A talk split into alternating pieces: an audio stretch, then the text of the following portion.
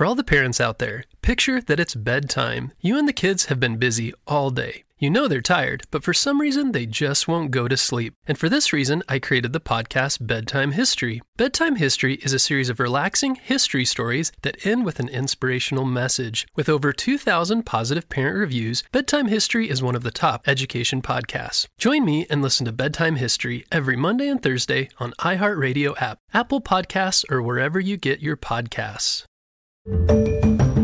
Hello, critter protectors. Mr. Jim here, and welcome to Kids Animal Stories, a place where there's always a mystery and adventure around every single corner. If you love critters of all shapes and sizes, I need you on our Critter Protector team.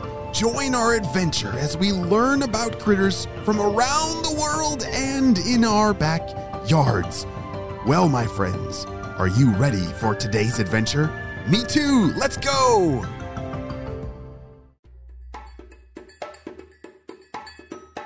On the last episode of our mystery series, we saw that Mr. Cobb has just discovered quite a disaster in his old cornfields, oh, all the way over there. Oh dear. This is gonna be some serious trouble if all the corn is destroyed and they're not able to grow enough for the everybody else before winter. Oh dear.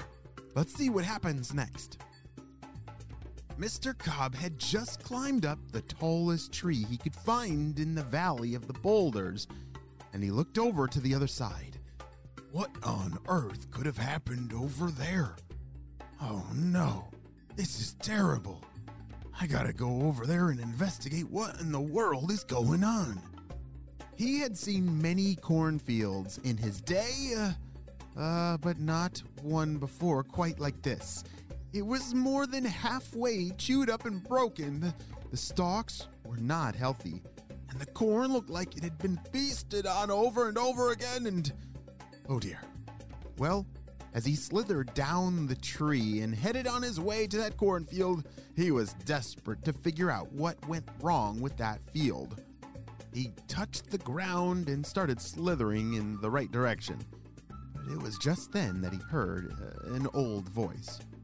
Hey, who goes there? An old voice called. What are you doing back here? Back here, replied Mr. Cobb. He'd never been there before. Um, I, I'm Mr. Cobb. I, I just came from that field over there. I've, I've never been here. Who are you? Where are you?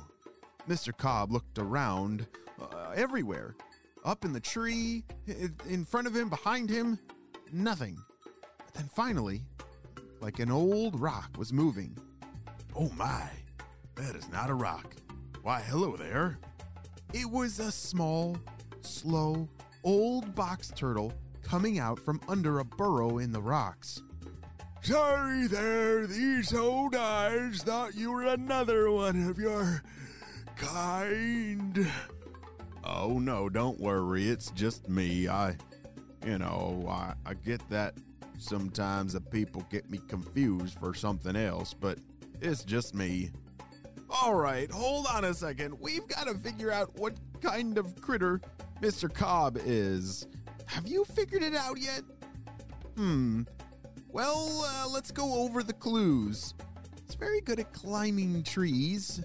Uh, I think I remember uh, that he doesn't have arms or legs. Do you remember that part? Wow, what kind of critter doesn't have arms or legs? Oh, wait, did you say a snake? Maybe. Maybe it's a snake. Maybe. Oh, yeah. He rattled, rattled his tail like a rattlesnake. Oh, wait. No, he wasn't a rattlesnake, though. Hmm, let's keep thinking. Uh, he lives in cornfields. Are there any snakes that come to mind that live in cornfields? a corn snake! Do you think Mr. Cobb is a corn snake? Yes, I think he is. Corn snakes live in the corn. They scare the mice away. They actually eat mice as well. Uh, they're pretty good climbers, and yeah, they rattle their tail like that in the leaves to make it sound like they're a rattlesnake, but they're actually not. Great job, critter protectors. So, do you know what happened to that field over there? asked Mr. Cobb.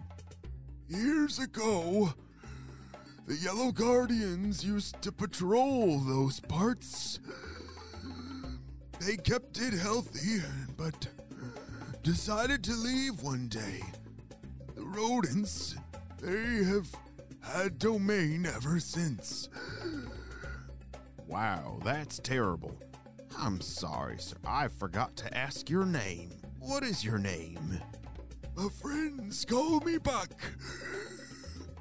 Well, Buck, I've just never seen a cornfield with that much damage before. Yep. Without the patrol, the rodents just keep on coming. They eat the corn, they destroy the crops, and even the farmers are at a loss. Mr. Cobb looked out across the field to a small barn in the distance. His crop uh, of corn had one of these farmers, but he never thought much about them.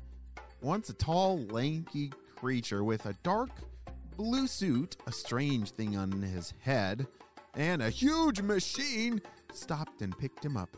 It moved him out of the way of his machine and kept on going whatever he was doing. It's like this farmer knew it was important to have a corn snake in his field. Mr. Cobb thought a minute about how underappreciated he had felt earlier and how his job didn't even matter. Do you remember that part? Yeah, he was feeling pretty sad about no one even caring that he existed or was doing his job, but he just now realized that he was actually really important. When he patrolled and, and snacked on all those rodents in the field, he was actually saving the corn. Well, thanks, Buck. This has been uh, a great making a new friend here. You're welcome, Mr. Cobb. Uh, let's hang out again sometime. Bye. Buck the box turtle waved his head side to side as his way of, you know, waving goodbye. Mr. Cobb watched as he walked away. Well, thanks, Buck. I, I need to get home too. My job is actually really important. See you soon. Mr. Cobb headed back to his own cornfield.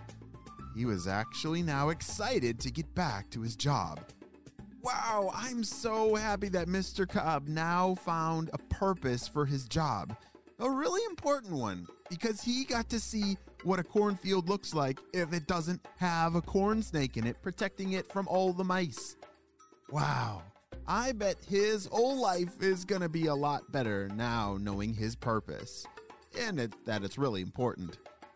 That may be the end of Mr. Cobb's story, but I'm sure glad that he learned a valuable lesson with some help from our friend Buck the Box Turtle. The end. Great job, you listened all the way to the end. Do you remember that cool fact about snakes that they have that covering over their eyes? Yeah, it's it's kind of like a sunglasses or a contact lens, but every time that they shed their skin, that layer of scale comes popping right off and they get a brand new one to protect their eyes. Cuz remember snakes can't blink. well, friends, I hope you have a super duper day and I will see you on our next adventure. Bye. For all the parents out there, picture that it's bedtime. You and the kids have been busy all day. You know they're tired, but for some reason they just won't go to sleep. And for this reason, I created the podcast Bedtime History. Bedtime History is a series of relaxing history stories that end with an inspirational message. With over 2,000 positive parent reviews, Bedtime History is one of the top education podcasts. Join me and listen to Bedtime History every Monday and Thursday on iHeartRadio app, Apple Podcasts, or wherever you get your podcasts.